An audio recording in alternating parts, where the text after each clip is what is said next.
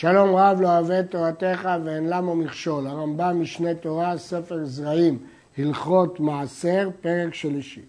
פירות שהגיעו לעונת המעשרות ונתלשו, ועדיין לא נגמרה מלאכתן, כגון תבואה שקצרה ודשה ועדיין לא זרה אותה ולא מרחה, מותר לאכול מהם אכילת עראי עד שתיגמר מלאכתן, וכשתיגמר מלאכתן אסור לאכול מהם אכילת עראי.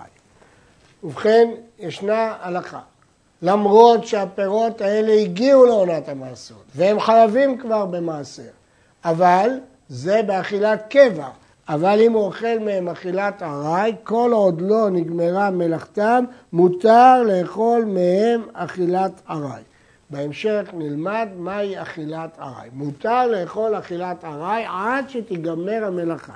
מה נקרא גמר מלאכה? הרמב"ם מביא דוגמה בתבואה, עד שיזרה וימרח. כלומר, גם יזרה וגם ימרח, יחליק את פני הערימה כפי שהיו נוהגים, בערימת הגרגירים, מחליקים אותה ברחת. וכשתיגמר מלאכתם אסור לאכול מהם עראי. במה דברים אמורים שאסור? בגומר פירותיו למוכרם בשוק. אבל אם הייתה כוונתו לא לכאן לבית, הרי זה מותר לאכול מהם עראי אחר שנגמרה מלאכתם, עד שיקבעו למעשר. עכשיו אנחנו לומדים מושג שלישי, פירות שכבר הגיעו לעונת המעשרות, וגם נגמרה מלאכתם, אבל הוא מתכנן להכניס אותם לבית, צריך עוד שלב כדי שלא יוכל לאכול מהם עראי, והוא קביעה למעשר. עונת המעשרות, גמר מלאכה, ובהכנסה לבית קביעה למעשר. ואחד משישה דברים קובע למעשרות. מה זה נקרא לקבוע למעשר? הבית, ואלו הן, הבית, הכניסה לבית. בהמשך נלמד שגם חצר, אם החצר המשתמרת, היא גם קובעת. ההכנסה לבית קובעת. המקח, ברגע שמוכרים את הפרי, האש, כאשר מבשלים אותו באור, עד שהיד צולדת בו, האש, הבישול, נקרא קובע, והמלח, כאשר מולכים, זה נקרא קובע למעשרות, כמו כובש, יש אומרים שגם בחומץ, והתרומה, אם הוא הפריש מהם תרומה, זה קובע לעניין שאר המעשרות, ואסור לאכול עראי עד שיפריש את שאר המעשרות. והשבת, אם נכנסה שבת, כבר זה נקרא קבע, בגלל חשיבות השבת וחייבים במעשרות. וכולם, אין קובעים אלא בדבר שנגמרה מלאכתו. אנחנו מדברים על דבר שכבר הגיע לעונת המעשרות ונגמרה מלאכתו. כיצד? פירות שדעתו לא הליכן לבית, אף על פי שנגמרה מלאכתם, אוכל מהם עראי עד שיכנסו לבית. נכנסו לבית, נקבעו למעשר, ואסור לאכול מהם עד שיעשר. וכן עם מחרם, זה המקח, או בשלן באור, או כבשן במלח, או הפריש מהם תרומה, או נכנסה שבת עליהם, לא יאכל עד שיעשר, ואף על פי שלא הגיעו לבית. כי כל הדברים האלה קובעים. שימו לב שהרמב"ם משמיט את כובש, מכיוון שלשיטתו מלח זה נקרא כובש. אחרים חולקים, ואומרים שכבישה במי חומץ גם כן קובע. הכניסן לבית קודם שתיגמר מלאכתה. אז מצד הקבע הוא כבר זה נכנס לבית, אבל המלאכה לא נגמרה, הרי זה אוכל מהם עראי. התחיל לגמור מלאכתה מאחר שנכנסו לבית, חייב להסר הכל. כיצד? הכניס קישואים ודלויים לבית קודם שישפשף. אנחנו נראה בהמשך שגמר מלאכה של קישואים זה לשפשף את השיער הצהוב שעליהם.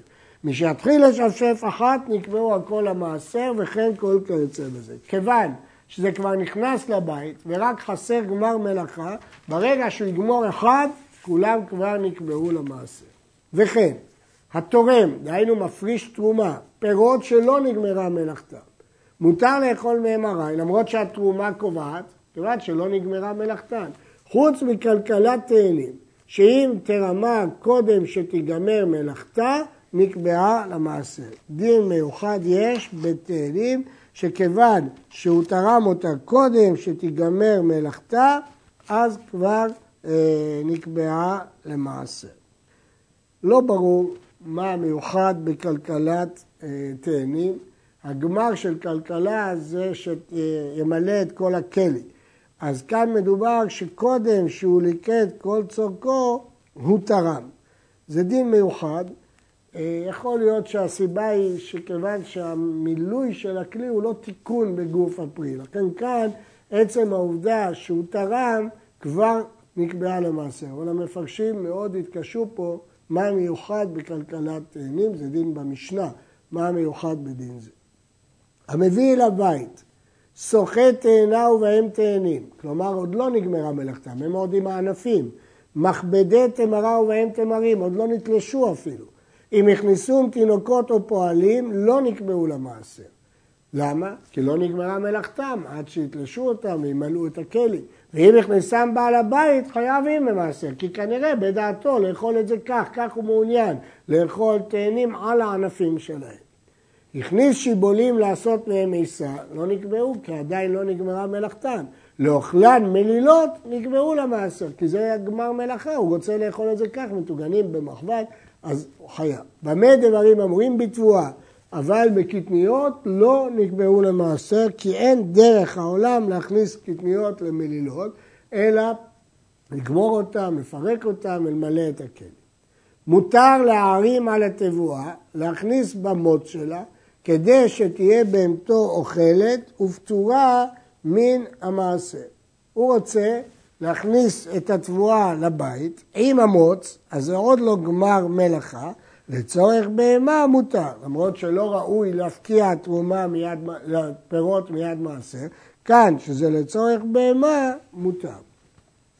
כי לפני המוץ לא נגמרה מלאכתה, ולמרות שהוא הכניס אה, אה, לבית, הבית לא קובע לפני גמר מלאכתה. למרות שבית קובע, אבל לא נגמרה פה המלאכה, כי הוא לא זרע את המוץ. וזורם מעט מעט אחר שהכניס לבית, זו נקראת אכילת עראי, ויכול לזרות מעט מעט. ויש אומרים שאפילו לעצמו יכול לאכול מעט מעט. הוא פטור לעולם מן התרומה מן המעשרות, שהרי אינו מתחיל לגמור הכל, אלא מעט מעט. יש להדגיש שכבר למדנו פעם שהוא התחיל לשפשף את הקישואים, זה נקרא גמר מלאכה. אז מדוע פה כשהוא זורם מעט מעט, אמרנו שזה עדיין לא גמר מלאכה והוא מותר. ברור שצריך לחלק בו בין קישואים ודילויים, שהתחיל לשפשף זה גמר מלאכה, לבין זורם תבואה, שאם הוא זורם מעט, ברור שהוא לא גמר את מלאכת התבואה. הגומר פירותיו של החברו שלא מדעתו, וכן הקובע פירותיו באחד מן הדברים השישה שקובעים למעשר שלא מדעתו, הרי אלו נטבלו למעשר. כלומר, לא צריך דעת כדי לעשות את זה קבע. עצם ההכנסה לבית, או עצם, סליחה, עצם עשיית המרוח, או מילוי הכלי, או שפשוף של הקישואים, זה נקרא גמר מלאכה של פירות, הוא מרח לו את התבואה, זה מציאות, זה דבר מציאותי. אז לא חשוב אם חברו יודע מזה או לא יודע מזה, העובדה היא שהתבואה נגמרה. איזהו גמר מלאכתן של הפירות? הקישואים, ואמרנו בתבואה שהיא מרח, דהיינו יעשה הרמה, יזרה, יעשה הרמה והיא מרח ברחת. קישואים והדלויים והאבטיחים שישפשף בידו ויסיר הציוב שעליהם כמו שיער דג. ואם אינו משפשף, אם הוא רגיל כך למכור או לאכול את הקישואים, שיעמיד הרמה. ובאבטיח, מה זה גמר מלאכה? משיסדיר אותו המוקצה, מוקצה זה השטח ששמים את האבטיחים, אבטיח בצד אבטיח, כשהוא יתחיל לסדר אותם.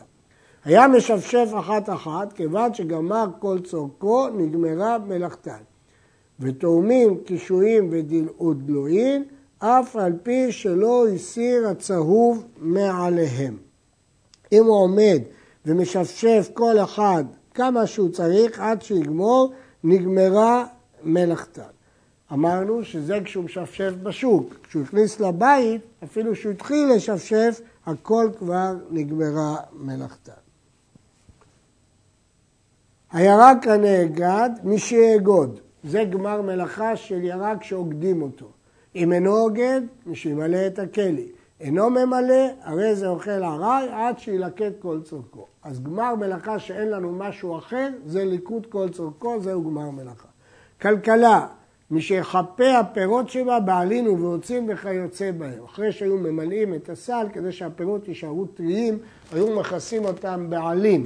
שלא יתלכלכו ושישארו טריים, אז זה גמר מלאכה. אם אינו מחפה, אם אין דרכו לחפות, שימלא את הכלים. אינו ממלא עד שילקט כל צורכו. כלי גדול, שדעתו למלות את חציו. כיוון שמילא חציו, נטבל, הוא כבר טבע, כי זה דעתו, הוא לא רוצה למלות את כל הכלי. היה בדעתו למלא את כולו, אם זה סל גדול שהוא ממלא אותו תפוזים עד פיו, אינו נטבל עד שימלא את כולו. אז עד שלא יתמלא, יכול לאכול עראי. היו שניים, שני כלים, ובדעתו למלות את שניהם, לא נטבלו עד שימלא את שניהם, כיוון שהוא תכנן למלא את שני הכלים, אז עד שהוא לא מילא את שני הכלים, הדין הזה שזה לא, כמובן לא מדובר בהרק הנאגד ובכל הדברים, בדברים שממלאים את הכלים. אגד הירק, אגד גדול בשדה, אף על פי שבדעתו לאוגדו אגודות קטנות לשוק, הרי זה נטבל. היו נוהגים שבשדה אוגדים הרבה ירק, בבת אחת, אחר כך כשמגיעים ממקום מחלקים את זה לקבוצות יותר קטנות.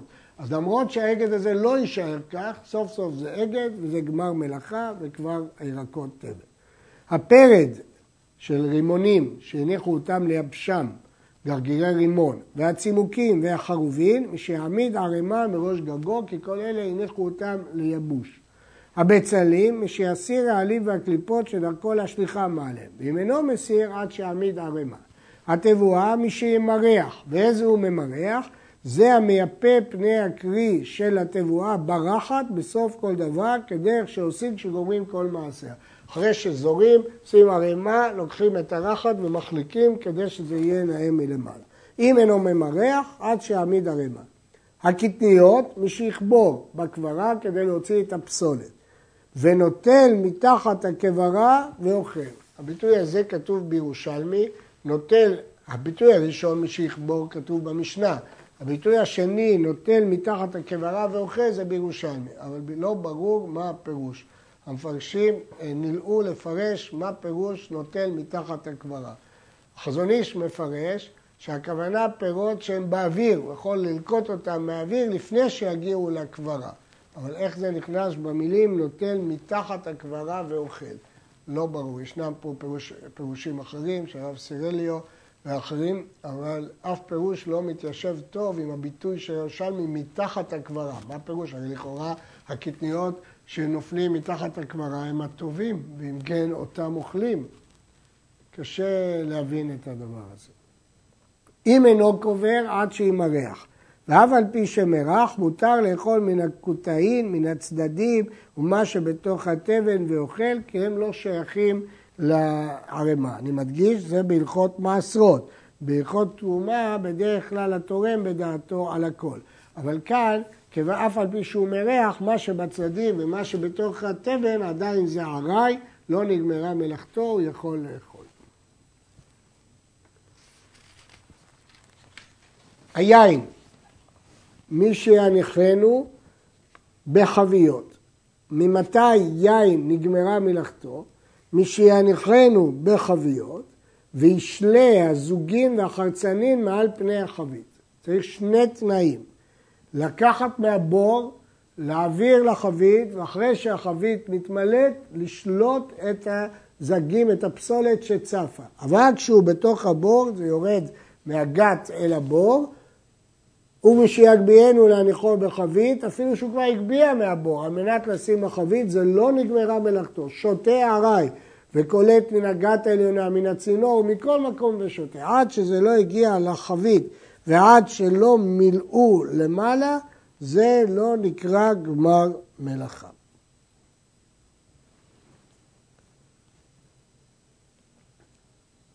השמן, מי שירד לעוקה.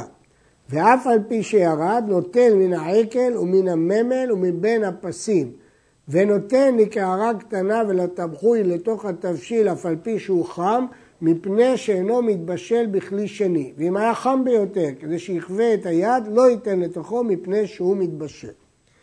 השמן, מתי הוא גמר מלאכה שלו? מי שירד לעוקה. לא כמו ביין שצריך לתת לחבית, אלא מיד שזה ירד לבור שמתקבץ לתוכו השמן, מיד גמר מלאכה. מדוע? כי יין ממהר להחמיץ, ולכן ממהרים להכניס אותו לחביות. אבל שמן משאירים אותו בבור, ולכן כשהוא בבור אסור כבר לאכול ממנו אכילת עראי. אבל הוא יכול ליטול מהעקל, זה החבלים שעושים מהם כלי עגול, ששם שמים את הזדים שלא יתפרדו כשלוחצים עליהם בקורה. הממל היא האבן שטוחנים בו את הזיתים, זה נקרא ממל, יש קוראים ממל, יש קוראים ממל, אבן שטוחנים בו את הזיתים היא אבן נקובה שמכניסים בעצים לטחון הזיתים.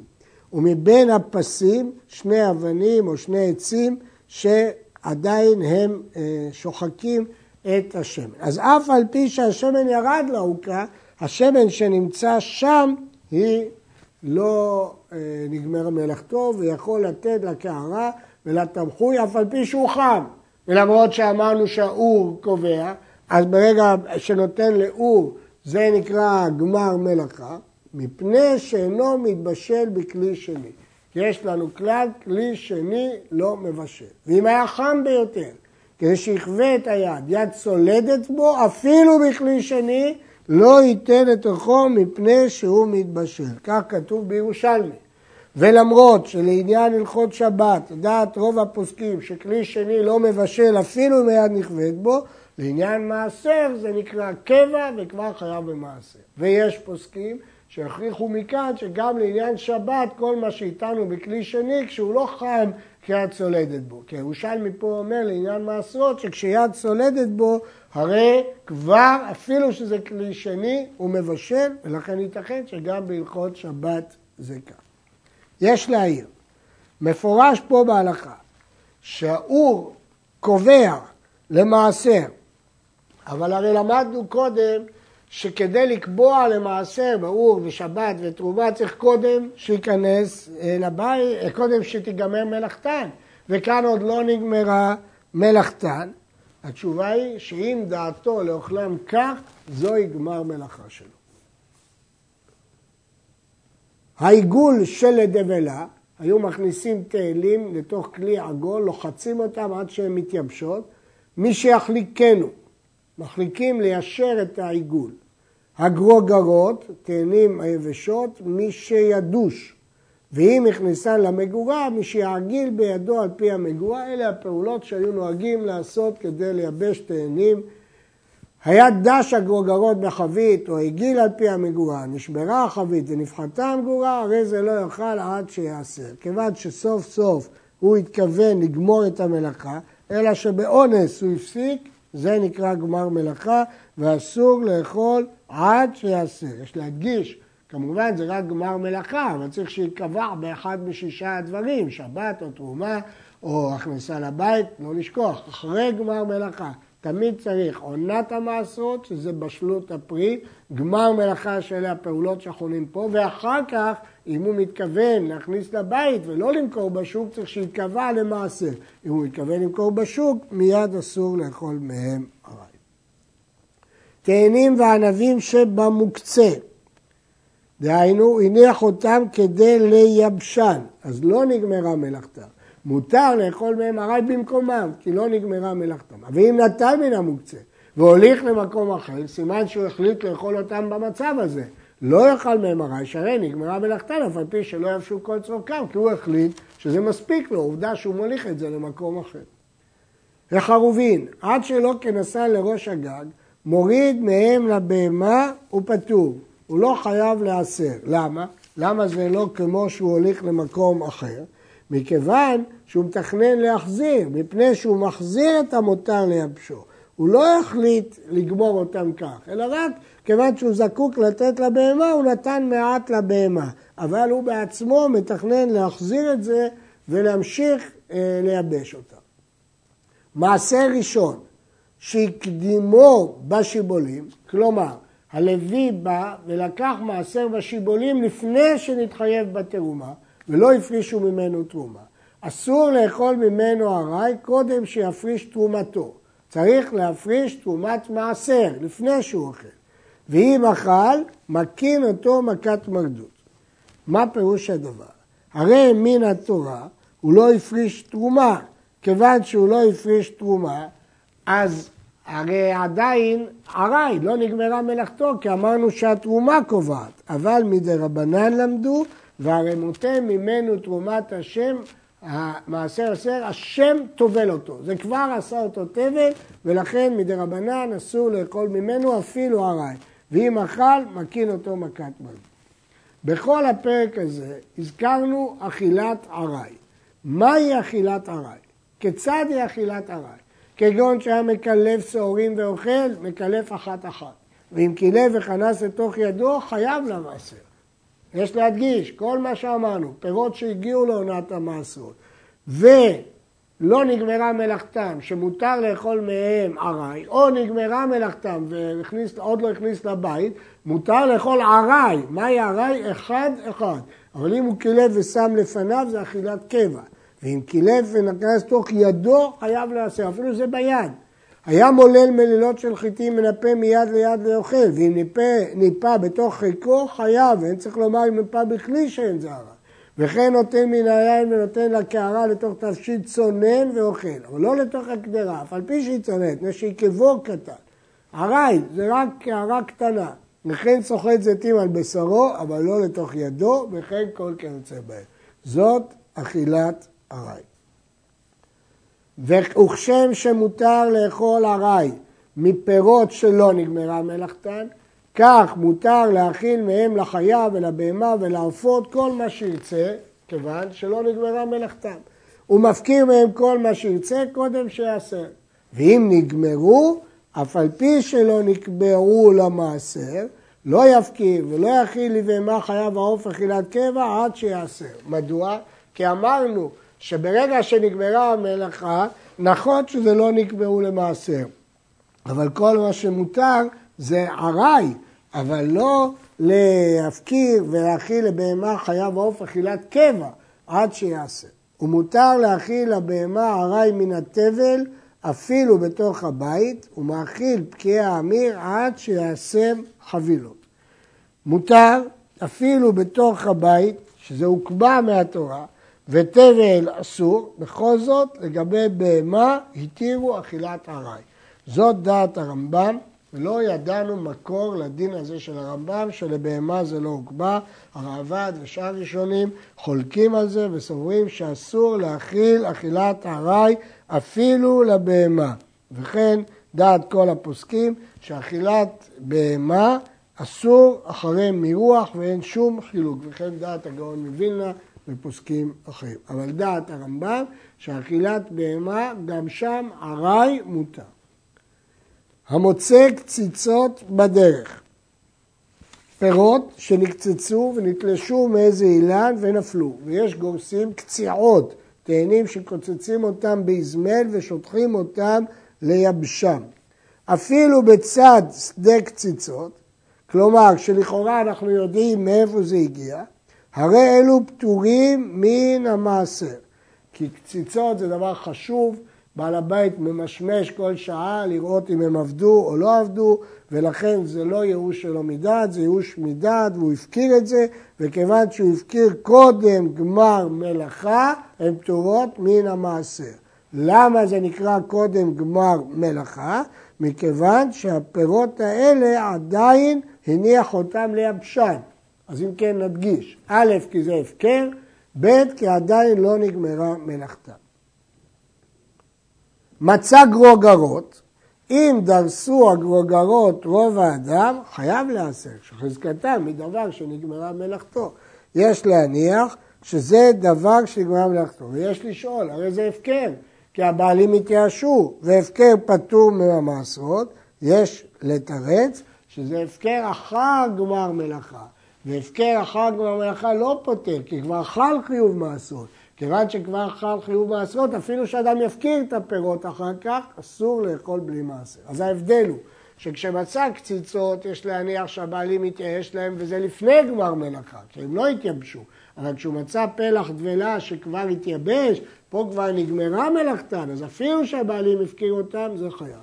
וכן, אם מצא פלחי דבלה, שידוע שהן מדבר הגמור, גם כאן אותה הלכה.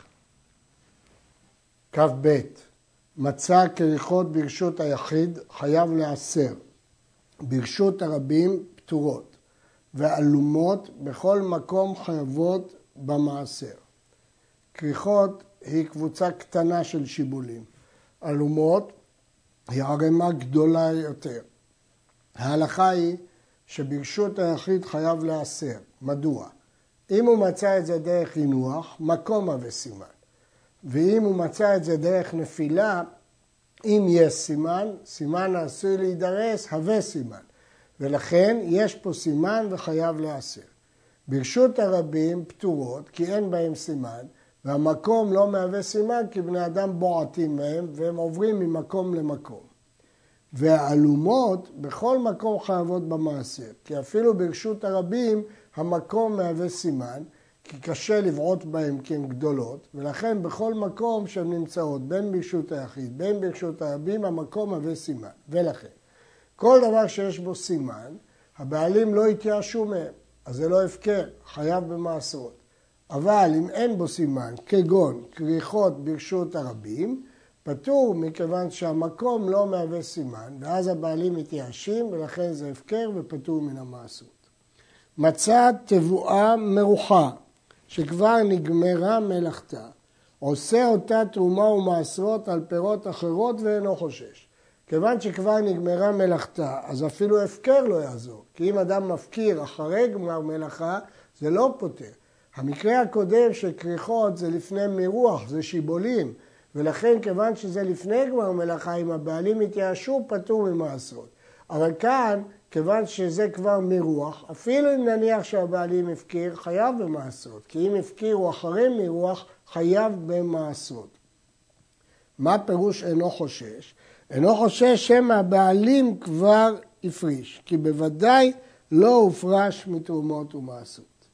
מצא כלכלה מחופה חייבת במעשרות. גם כאן, כלכלה מחופה כבר נגמרה מלאכתה, אמרנו הכלכלה עד שיחפה, כיסה אותה, כיוון שהוא כיסה אותה נגמרה מלאכתה, כיוון שנגמרה מלאכתה חייבת במעשרות, ואז אפילו אם הבעלים התייאשו או הפקירו, זה לא משנה, כיוון שכבר נגמרה מלאכתה והיא חייבת במעשרות. מצא כלכלה, סל של פירות. במקום שהרוב מכניסים לשוק, אסור לאכול ממנה עראי. כיוון שהרוב מכניסים לשוק, אז היא כבר התחייבה במעשר.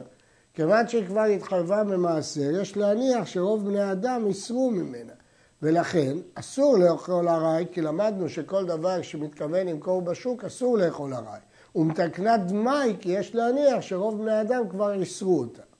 ובמקום שהרוב מכניסים לבתים, אז היא עדיין לא חייבת במעשרות עד שתיכנס לבית, אוכל ממנה הרי, כי לא נקבעה למעשר, ומתקנה ודאי, כי אין ספק שהבעלים לא יסרו אותה, כי עדיין היא לא נקבעה למעשרות. מרצה למרצה, דמי, כי זה ספק.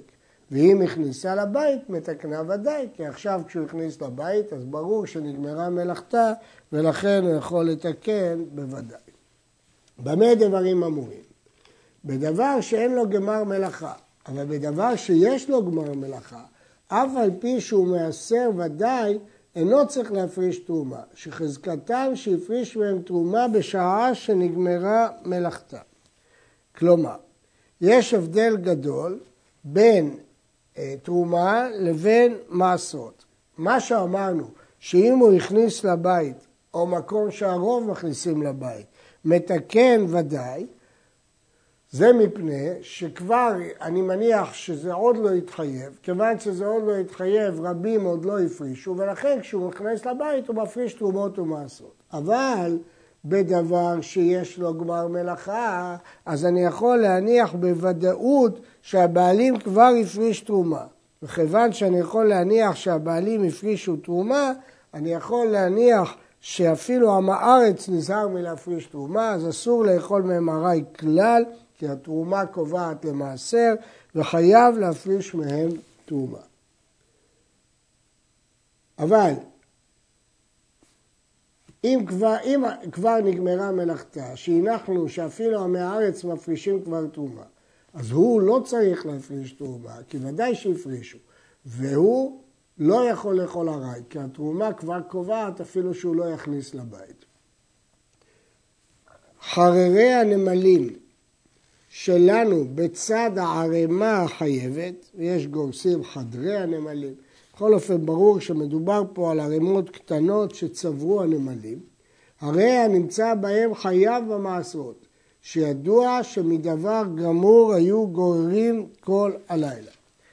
אנחנו מניחים שהערימה של הנמלים נלקחה מהערימה הגדולה, וכיוון שהערימה הגדולה היא ערימה חייבת, אני מניח שמה שהם גררו, הם גררו מהערימה החייבת, ולכן חייב במעשרות. אבל אם הערימה לא נגמרה מלאכתה, כלומר שעדיין שיבולים, אז אם הם גררו שיבולים שלמים, זה לפני גמר מלאכה, ולא חייב במעשרות.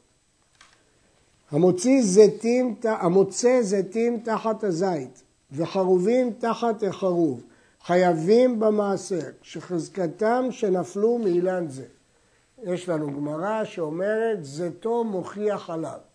הזית והחרוב כשנופלים לארץ, פירותיהם לא נמאסים, הבעלים לא מתייאשים, הוא יודע שכל אחד יזהה שהם באו מהזית הזה או מהחרוב הזה, אז לכן הוא לא מתייאש וגם זה לא נמאס, ולכן חייבים במעשר, כי ברור שהם נפלו מהאילן הזה, וברור שהבעלים עדיין לא הפריש, כי הפירות הם עדיין על האילן, ולכן המוצא חייב להפריש. מצד אחד זה לא הפקר, כי הבעלים לא מתייאשים, מאידך גיסא ברור שהבעלים עדיין לא הפרישו, כי זה נפל מהאילן. מצא תאנים תחת התאנה, הרי זה ספק, שהרי משתנות ומתלכלכות באפר, שמא מתאנה זו נפלו או מתאנים שנתעשרו. בתאנים, הגמרא אומרת שאני תאנה שעם נפילתה נמאסת, מתלכלכת. מה פירוש הגמרא? הרמב"ם מבין את הגמרא שכיוון שהתאנה מלוכלכת אי אפשר לזהות אם מהעץ הזה או מתאנים של עוברי דרכים. אולי מישהו הלך עם סל תאנים גמורות ונפלה התאנה. בזית אני מזהה שהוא שייך לאילן הזה, בחרוב אני מזהה שהוא שייך לאילן הזה. אבל תאנה שהיא מתלכלכת, אני לא יכול לזהות בוודאות שזה שייך לאילן הזה, או לסתם עובר אורח שהפיל תאנים שנגמרה מלאכתם. וכיוון שזה ספק, אם זה מתאנים שעובר אורח כבר ייסרו, או מאילן שלא יתעשר, אז לכן זה ספק והוא מפריש כדין ספק. יש ראשונים שחולקים ואומרים שמה שכתוב שהיא נמאסת, מכיוון שאני מניח שהבעלים הפקירו אותם. כיוון שהפקירו אותם זה לא חשוב בעיניו. כיוון שזה לא חשוב בעיניו זה פטור מדין הפקר. כך רוב הראשונים, התוספות, הבינו את המשנה. ואם כן, כיוון שזה לא חשוב בעיניו, לכן זה נמאס. אז אם זה נמאס, אז ברור שזה הפקר גמור, וכיוון שזה הפקר גמור זה פטור ממעשרות ולא חייב במעשרות. המקדיש פירות תלושים, ופדיין קודם שתיגמר מלאכתה, חייב לעשר, כי הגמר מלאכה היה אצלו. ואם נגמרה מלאכתן ביד ההקדש ואחר כך פדיין, פטורים מן המעשרות. כי בשעת חובתן היו פטורים. שעת החיוב במעשרות זה שעת גמר מלאכה. ואם גמר מלאכה היה בהקדש, הקדש פטור ממעשרות. המקדיש כמה למנחות, פטורה מן המעשרות, כי זה לפני גמר מלאכה, והגמר מלאכה היה ביד ההקדש, הקדש פטור ממעשרות. עד כאן.